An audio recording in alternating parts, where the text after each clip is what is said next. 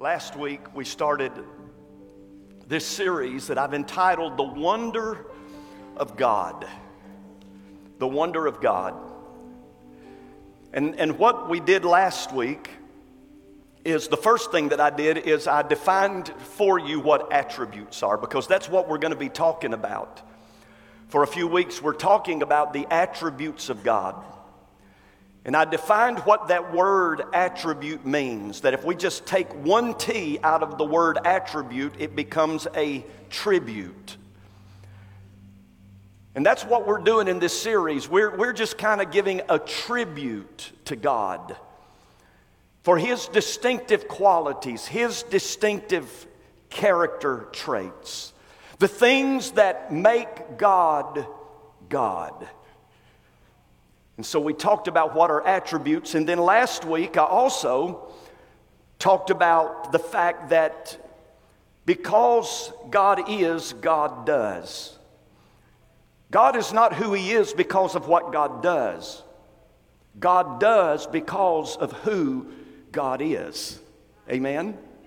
And we saw that passage of Scripture last week that says, The Lord is good, therefore He does good things. We know that because He's love, He's lovingly. We know that because He's kind, He does kind things. We, we know that because He is power, that He does powerful things. Because He is, He does. Not the opposite. Not because of what He does is what makes Him who He is. Because He is, He does. And then we ended last week talking about the first attribute of God that we were going to talk about in this series. We talked about the goodness of God. How many of you know this morning that God is good? Amen. Have you experienced the goodness? Have you experienced the, the kindness of God? Well, again, this week when I was preparing my message, I once again began to think about some things that I wonder about. So let's see if we can do this a little bit more smoothly this week. But, but did, did you ever wonder how important does a person have to be before they're considered assassinated instead of just murdered? You ever wondered that? I know I got a warped mind. Sometimes, sometimes I wonder these kind of things. Have you ever wondered what happens if you get scared half to death twice? I don't think I want to find out. What, what about this? Have you ever wondered what do people in China call their good plates?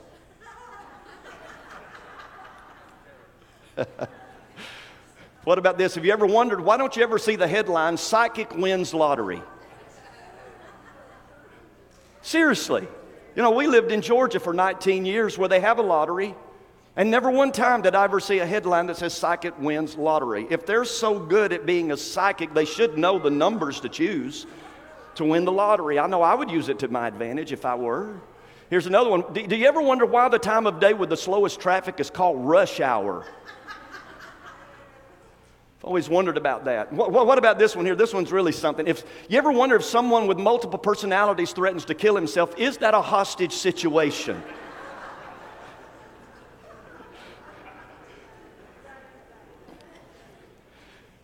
In this series, I'm really hoping to get you wondering about God, curious about God, to set you on a journey, to set you on a pursuit to know more about God and who God is. And it's so important that we know who God is because what we believe about God determines how we will respond to God. I said it last week, and I'm going to say it again today that if you really know who God is, you don't have to be prompted by a preacher to worship. If you truly know who God is, you don't have to be prompted by a worship leader to worship.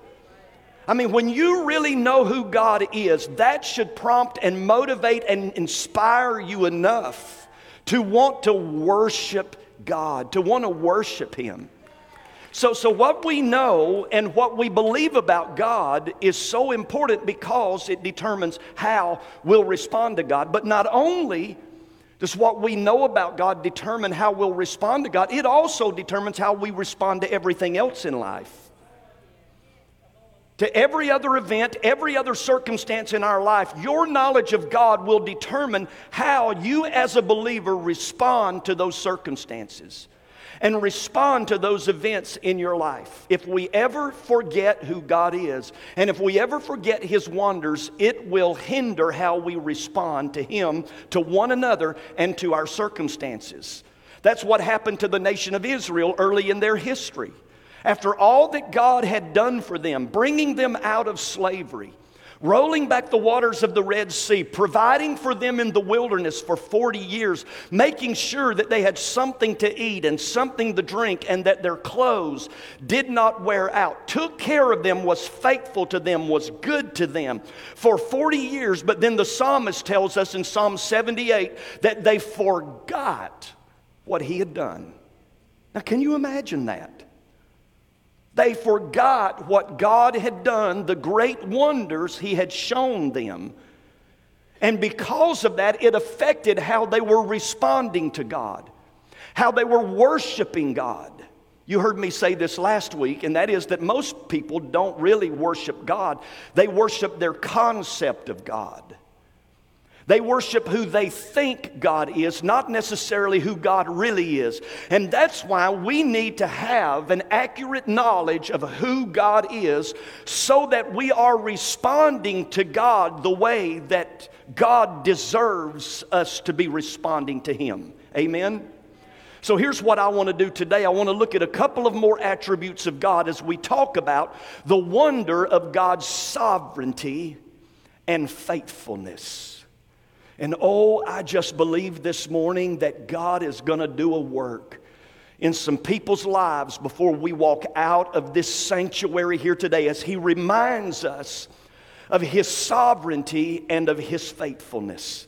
Let's start in Mark chapter 4. If you want to go there in your Bibles or on your iPhone, whatever it is that you read your scriptures from.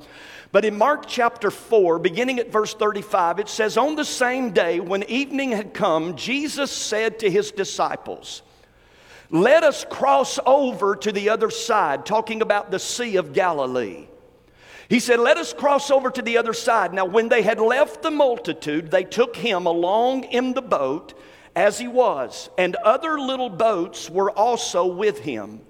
And a great windstorm arose, and the waves beat into the boat so that it was already filling. Now, when waves are beating into the boat, that means the boat is filling up with water, which has them concerned that their boat is going to get so full of water that it's going to sink. But notice where Jesus was. Jesus was in the stern, asleep on a pillow. Isn't that awesome? That the Holy Spirit did not leave that detail out, that Jesus had a pillow. Don't you love your pillow? Some of you know that me and a few guys, we were on a little hike this week, and one thing that I could not sacrifice on this trip was my pillow. And it took up a lot of space in my backpack, but I still had to have my pillow because my pillow helps me to get the rest that I need. And Jesus was asleep on a pillow. And they awoke him and said to him, Teacher, do you not care that we are perishing? Let me ask you this how many times have you asked Jesus that same question? Jesus, do you not care about what's going on in my life?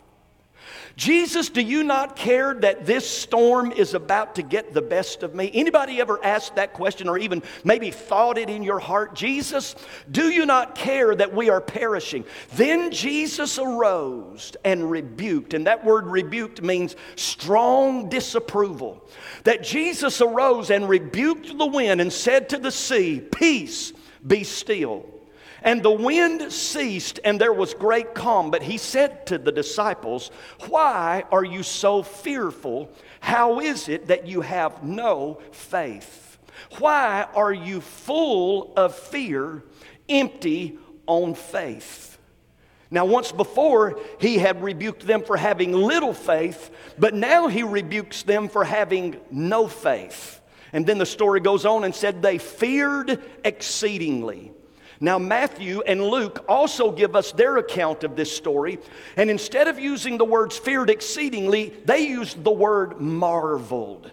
And that's really what this word means is to marvel, to be in awe of what you have just witnessed. And they've just witnessed Jesus get up from his sleep and rebuke the winds and the waves and say, Peace be still, and they become calm. And so they're standing there going, Wow, I wonder how he did that. And they said to one another, Who can this be that even the wind and the sea obey him? And the first point of my message this morning is actually the answer to this question Who can this be that even the wind and the sea obey him? I'll tell you who he is. He is the sovereign Lord of the universe. He is the sovereign Lord of the universe. Now, when you see that word sovereign, it doesn't show up in any of the old translations of Scripture. So, so if you've got a, a, King James version of the Bible, or if you've got a New King James version of the Bible, you're not going to find the word sovereign in the older translations of Scripture, but you do find the word sovereign in the newer translations of Scripture. In the older translation of Scripture, they just refer to God or to Jesus as Lord God. Lord God, Elohim Yahweh. But the reason why they didn't put the word sovereign in the Old text is because there's not a Greek word, nor is there a Hebrew word for the word sovereign. But there is a passage of Scripture that newer translations have taken, and in this passage of Scripture, they've pulled out a word that they feel best describes the sovereignty of God. And we're going to look at that passage of Scripture, but I want you to know before we look at it that it's really not the word in this scripture that best describes the sovereignty of God, but it's the phrase following this word that describes the sovereignty of God. Let's look at it. It's here in 1 Timothy 6, beginning at verse 13. Paul says, I urge you in the sight of God who gives life to all things, and before Christ Jesus, who witnessed the good confession before Pontius Pilate. And the confession he's talking about is when Jesus stood before Pontius Pilate and declared that he was God, that he was the Son of God.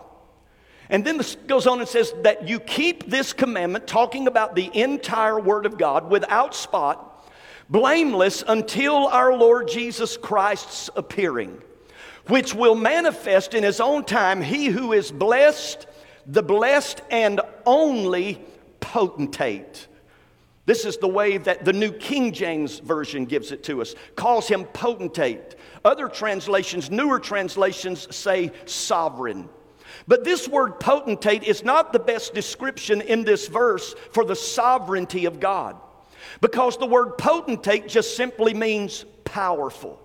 So, what the word potentate is referring to is the omnipotence of God that God has all power.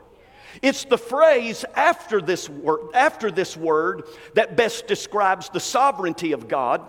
And it's a phrase that you and I have heard many, many times and know very well. That says, He who is the blessed and only potentate, the King of kings and the Lord of lords. In other words, the word sovereign means the supreme ruler of the universe. That there is no king above God. And there is no Lord above God. That He is the King of all kings and He is the Lord of all lords. We get our word supreme from the Latin word supremus. It's also the word that we get our word super from, that we refer to when we talk about a superhero. So I'm telling you this morning that Jesus, that God is not just a supreme ruler, He is the supreme ruler over all supreme rulers. And can I tell you that as the sovereign Lord of the universe, He answers to nobody because there's nobody above above him to answer to. Now, I know what some of you are probably thinking. You're probably thinking, well, that's a dangerous position to be in. For somebody to have that kind of power that they don't have to answer to anybody because all of us have to answer to a power above us but not God. And it's okay that God doesn't have to answer to another power above him because there is none above him. And the reason why is the reason we have a problem with this is because we think in human terms of how so many men and women on this earth, humans have evil hearts. And so if we didn't have to answer to anybody, there's no telling how we would abuse that power. But when you think about God and the other attributes of God, and you understand that God is good and He will always be good, and He can't be anything but good, and when you understand that God is kind and He will always be kind, and He can't be anything but kind, and when you understand that God is right and God will always be right, and God will never be wrong, and when you understand that God is loving and that He will always be loving, then you don't have a problem with the fact that God doesn't have to answer to anybody because God will always do the good, the loving, the kind, and the righteous thing. And if you have a problem with that, then that's okay because God doesn't answer to you either. Somebody say amen to that this morning. Amen. He is the sovereign Lord of the universe. Now, when I was reading Matthew chapter 4, and some of you students of Scripture, you're going to love this. But when I was reading Mark chapter 4, I saw something in this story. I've read this story over and over and over and over again, but I saw something in this story that I've never seen before. Have you ever done that? Have you ever read a scripture that you've read a hundred times before, but this time you read it and you see something that you've never seen before? Well, that was the case when I was reading this story this week in Mark chapter 4. That said, on the same day when evening had come, he said to them, Let us cross over to the other side. Now, when they had left the multitude, they took him along in the boat. Now, look at these last three words as he was. Never saw that before. And I began to ask the question well, if they took him as he was, how was he? So, if we wanted to know how he was, how Jesus was, when they took him, then we need to go back and read the context of this scripture. And when we go back and read the context of this scripture, the verses that lead up to this passage, we find that what Jesus had been doing all day long is he had been teaching the Word of God. And he had been teaching in parables because the multitudes could not understand anything except for the parables, and so he was using parables. So all day long, he is teaching the masses. But then when he gets alone, look what happens. It says, Those around him with the 12 ask him about the parable. So not only is he teaching the multitudes, but just when he thinks he's going to get a little bit of alone time, there's others gathered around him and they want to ask all kind of questions about these parables that Jesus has been teaching. Lord, explain to us these parables. Even, even if you look in verses 33 and 34, with many such parables, he spoke the word to them as they were able to hear it. But without a parable, he did not speak to them. And when they were alone, he explained all things to his disciples. How was he? Well, he had been teaching all day long. Even when he had alone time, he had a group of people around him asking question after question after question. Now, I don't know about you, but you know, after you've been with a crowd all day long, and you've been working, you want a little bit of alone time. You want everybody just to shut up, be quiet, leave you alone, let you just chill for a little bit. So when I think about Jesus and how he was, here's what I think He was tired.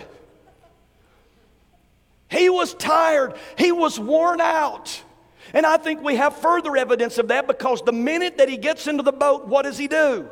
He gets into the stern of the boat and he grabs somebody's pillow. I don't know whose, maybe Peter, since it was probably his boat. He grabs himself a pillow and he goes to sleep. He's tired, he's weary, he's worn out. Yes, he is the Son of God. And as the Son of God, he never sleeps and he never slumbers, but he was also fully man. And as fully man, he got hungry. As fully man, he got thirsty. As fully man, he got tired. And he was tired and he needed himself some rest when all of the sudden this storm shows up. And the disciples of Jesus wake him up, and I think by this time Jesus is a little irritated. maybe even a little bit angry. Jesus, don't you care that we're about to perish? And what does Jesus do? Jesus gets up and he rebukes sharp disapproval. He rebukes the wind and the waves and he says, Peace, be still. Actually, in the Greek, he would have said, Peace, phimo. Peace, phimo. Be still, a Greek word, be still. And let me show you what that Greek word phimo means it means to close the mouth with a muzzle. In other words, Jesus wakes up from his sleep. And that storm is raging, and the winds are howling, and the waves are crashing into the boat. And Jesus stands up and he says, Put a muzzle on it. Shut up. Be quiet. And immediately the winds and the waves obey him, and everything becomes calm. Why? Because he is the sovereign Lord of the universe. That even the winds and the waves have to obey his voice have to obey His commands. So I ask you this morning why would we ever worry in our lives? Why would we ever be fearful? Why would we ever stress when our Father is the sovereign Lord of this universe? When our Father is the supreme ruler over all of this universe and whatever storm you may be in this morning, the sovereign Lord of the universe can stand up in the midst of your storm and say, Peace put a muzzle on it. Shut up, be quiet, because He is sovereign. Somebody thank God for His sovereignty this morning. Amen. But not only is God sovereign, God is also faithful. We've been singing about it this morning that God is faithful and true. I picked a couple of scriptures that describe him as both faithful and true because you can't be faithful if you're not true. Look at what Revelation 3:14 says and this is Jesus himself speaking. The angel of the church of Laodicea write, these things says the amen, the faithful and true witness. Revelation chapter 19, verse 11, he said, Now I saw heaven. This is John. He said, I saw heaven opened, and behold, a white horse. And he who sat on that horse, who is Jesus, was called faithful and true. Now, why would I choose a couple of passages of scripture that put those two things together? First of all, let me ask you this What would be your definition of faithful? And I'm sure that if we had time today, I would get a number of different definitions. But what does the word faithful really mean? It's really simple. It means full of faith. It means full of faith. Well, what is faith? Well, the root word of faith is trust. So that when we say have faith in Jesus, we're literally saying trust in Jesus. Have trust in Jesus. Well, guess what the root word of trust is? The root word of trust is true. Now, how many of you know you can't trust someone who hasn't been true to you? It's hard to trust somebody who hasn't been true to you.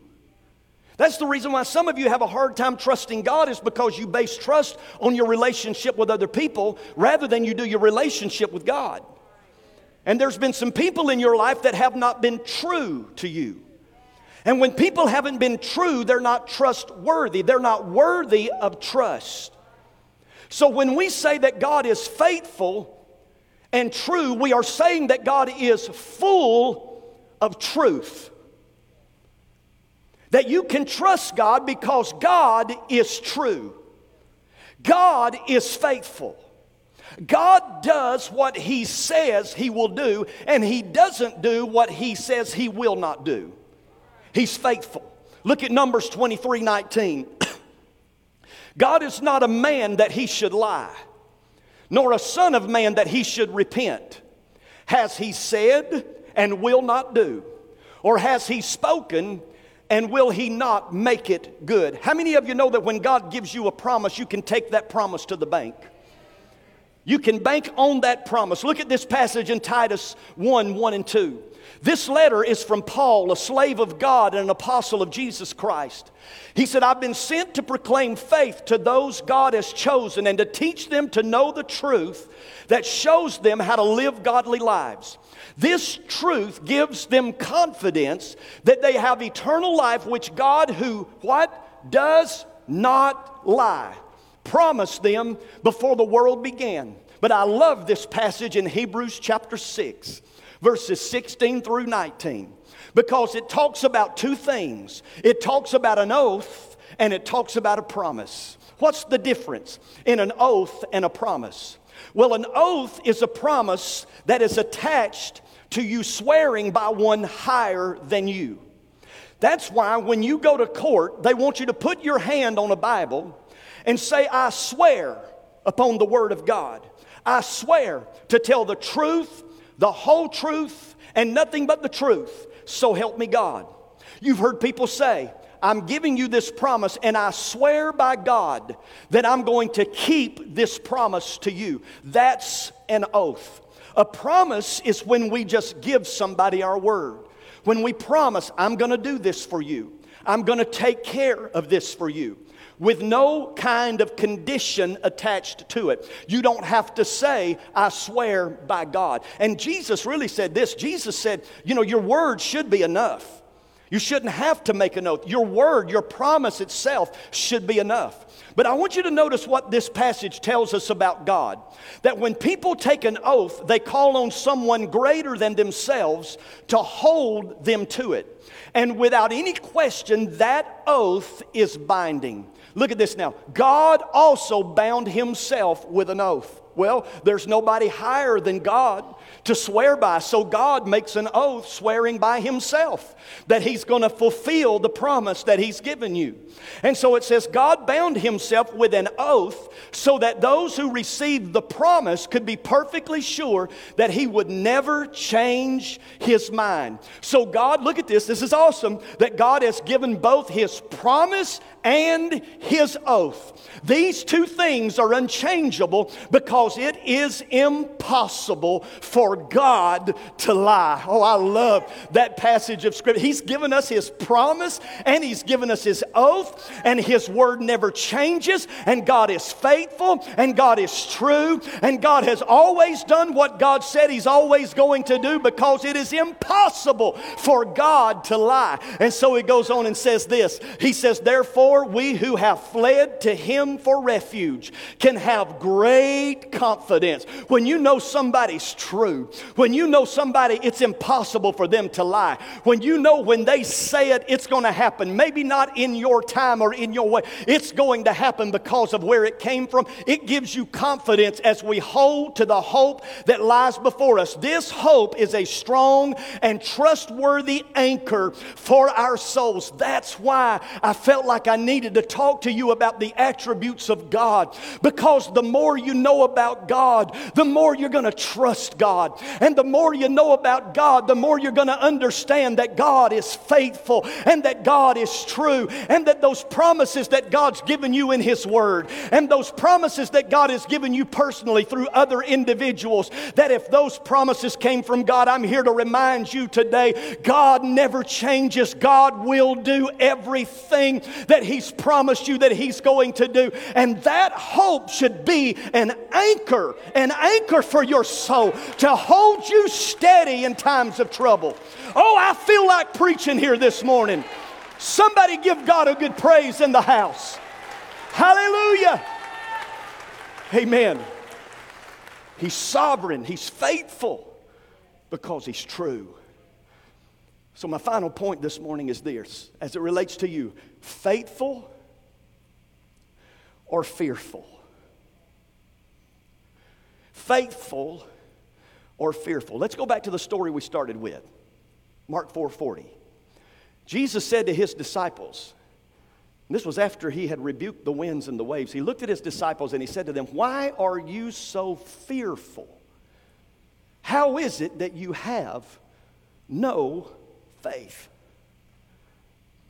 They were full of fear, empty of faith. Anybody ever been there before? How many of you know what it's like for fear to just flood into your life? You get a phone call. You get a bad report from the doctor. You just wake up one morning and fear just floods in. The Bible says that sometimes the enemy comes in like a what? like a flood. But can I tell you that just as fear can flood your life, so can faith. And all you need is just one word from God. Just one word of God. Can, can I just take a minute right here at the very end to, to show you how to build your faith? If your faith is weak today, if your, if your faith tank is empty and your fear tank is full, can I, can I show you how to build your faith? Hebrews chapter 11, verse 11, it's called the Hall of Faith. Not the Hall of Fame, but the Hall of Faith. People who had great faith in God. And one of those that was mentioned was Sarah. Notice what it says it says, By faith, Sarah herself also received strength to conceive seed and she bore a child when she was past the age. Look at this now. Because she judged him, God, faithful who promised. She judged God faithful who promised. Do you know what faith is? Faith is judging God faithful. You know what fear is? Fear is judging God unfaithful. When you get into a storm, when you're going through a dark time in your life, and I know some people look at this and they say, Well, I thought the Bible says we're not supposed to judge. No, the Bible says we're not supposed to be judgmental or critical. But you and I make judgments every day. Judgments about where we're going to live, judgments about where our kids are going to go to school, judgments about what we're going to wear, judgments about what we're going to eat. And hopefully, those are good judgments. But we make judgments every day. And did you know you really judge God every day of your life? That every time you hit a storm, every time you hit a difficult situation in your life, you either judge God faithful and you face it with faith, or you judge God unfaithful and you face it with fear. But what did Sarah do? She judged God. What do you do as a judge? You hear all the evidence. And then, after all the evidence has been presented, you then determine whether that person is faithful or unfaithful. After the evidence has been presented, you then judge and hand down a verdict. And here's what Sarah did. She said, Here's what Sarah did. She said, I've examined all the evidence. I've looked back over my life, just like Jamie was talking about a minute ago. I've looked back over my life and I've seen how God has always done everything that God said that He was going to do. And so when she judged God, here's what she decided after seeing all the evidence. She decided God is faithful. Amen. How many of you know God is faithful this morning? She judged God faithful who had promised. I can't help but go back into Israel's history, 586 BC. We see that Nebuchadnezzar, the king of Babylon, has come into Jerusalem and he has completely destroyed the city of Jerusalem. The temple has been destroyed, the wall around the city, the gates have been burned with fire. Most everybody in the city has either been killed or taken captive. There's very little remnant left, but one of those in the remnant is a prophet by the name of Jeremiah. And Jeremiah is the weeping prophet. And it seems like all hope is lost, that Jerusalem is never going to be able to recover. But here's what Jeremiah knows Jeremiah knows, yes, the Lord told us that if we were disobedient to his commands, that this was going to happen to us.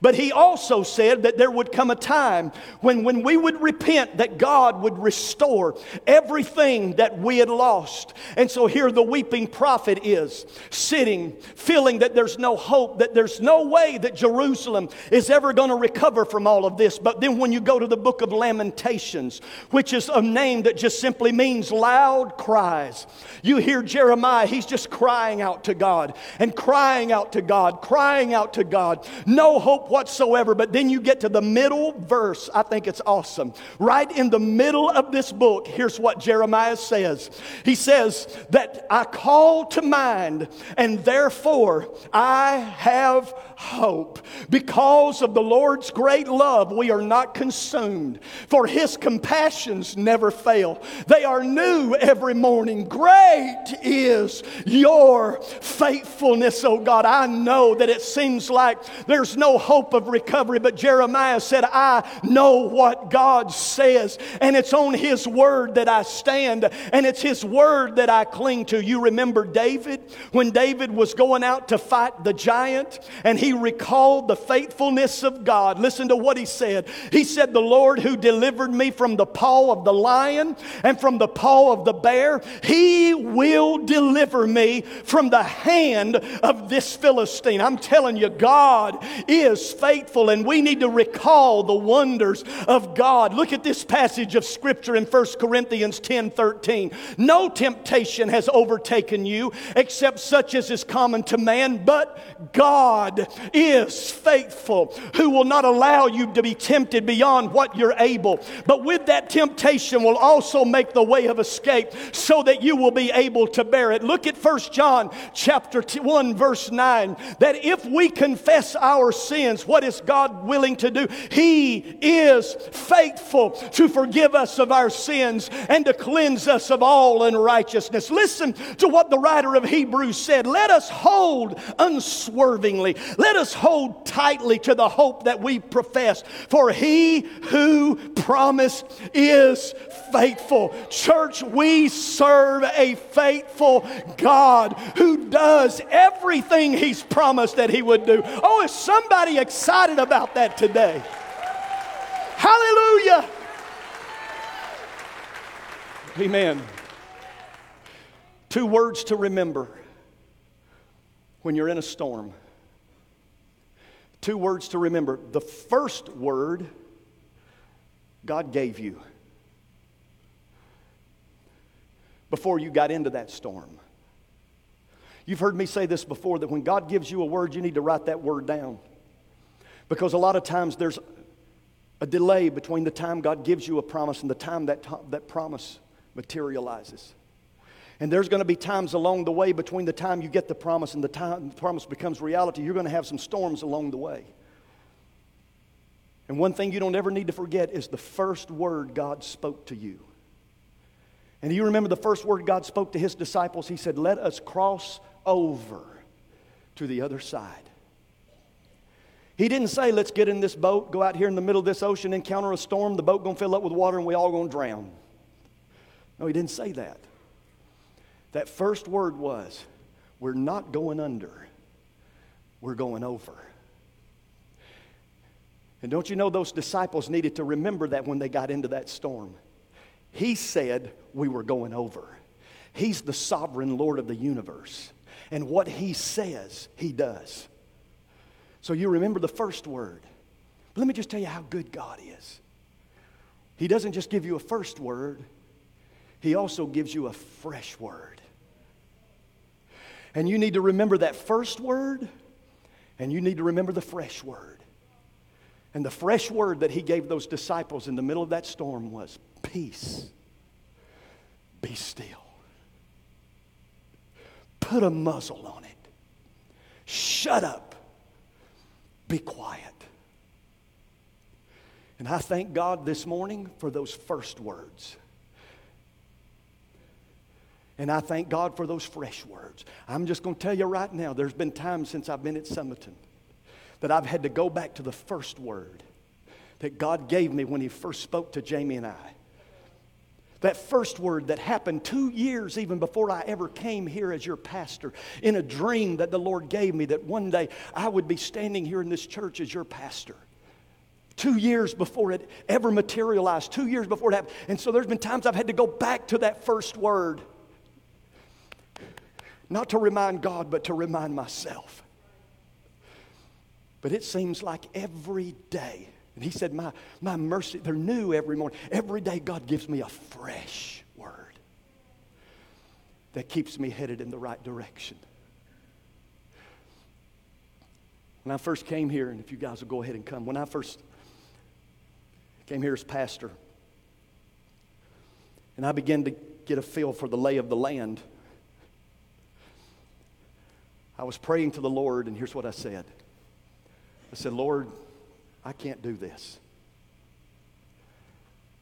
God, this is bigger than me. God, this is beyond me. And I'm going to be honest with you, I've started experiencing some fear. I started experiencing some stress because I saw the opportunities. I saw all that over a course of time God wanted to do in this place. And I said, Lord, I'm not, this is beyond me. It's beyond me. And the Holy Spirit spoke to me. And you know what he said? He said, Son, it's always been beyond you. You know what? I thought about it and I thought, you know what, God, you're right. It has. It's always been beyond me. I remember the day Jamie and I got married. And again, I was praying, even on the altar, the night that we were getting married, the night, we, the night that we knelt down. People will tell you they could hear me when I knelt at that altar holding her hand. They could hear me praying, Oh God, this is beyond me. I was a young minister taking a step of faith, knowing that God had called me into full time ministry. I did not have a steady salary, I didn't know how I was going to take care of a wife. I moved her into a rat hole. On the old Church of God campground, our rent was $130 a month.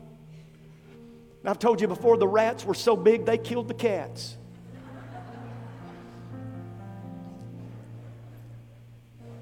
It was beyond me. And then we went to our first church, and I remember we showed up at our first church, and there was about 18 people there.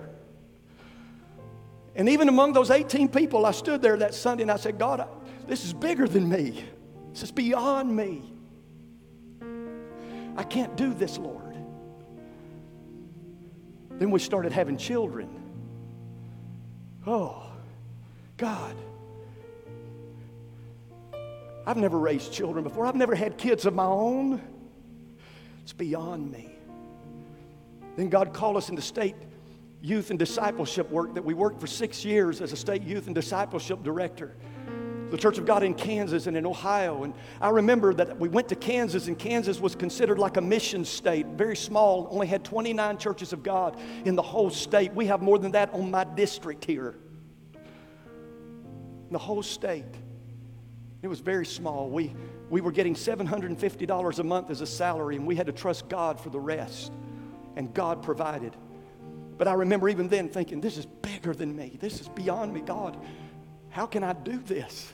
And then after two years, they asked us to move from that little small state to northern Ohio, which is one of our, our larger states as, as state youth and discipleship director. And I really felt inequipped there. It's beyond me. And then when the Lord led us back to pastoring in 1998 in Atlanta, Georgia, at Pleasantdale Church of God, and I showed up that first Sunday with about 325 people there, I was like, God, I can't do this. It's beyond me. And so I was like, Yeah, Lord, you're right. It's always, it's always been beyond me. But then he spoke this to me, but he said, You know what? It's never been beyond me. I feel like there's some of you here in this room today that you're facing some situations that you feel are beyond you. And you know what? They are. They are beyond you. But they're not beyond God. The sovereign, supreme ruler of the universe. Nothing is beyond him. Nothing is above him. Nothing is too hard for him. Bernice, sweetheart, yesterday we laid her precious husband to rest, Charles. And on more than one occasion, she said, Pastor, I can't do this. I can't get through this. It's beyond me. And you know what, Bernice, you're right. It's beyond you, but it's not beyond God. And He is able. Come here, sweetheart. Come up here just a minute. Can y'all help her come up here to me? Some of my prayer warriors, some of my deacons, if you would come. We're going to surround this precious lady today. We're going to pray for her. And I believe there's some others in this room here today. Now, it's going to be up to you to be obedient to God. I get to this point of the service every week and I'm like, Holy Spirit, you're, you're going to have to take care of it from here. You're, you're going to have to draw people that are in need today, people who need prayer. And listen, I want to tell you today, I'll stay up here and I'll pray for people all day long if I have to. Some people who feel like that you're in situations that are beyond you and you need the help of God to come to your rescue.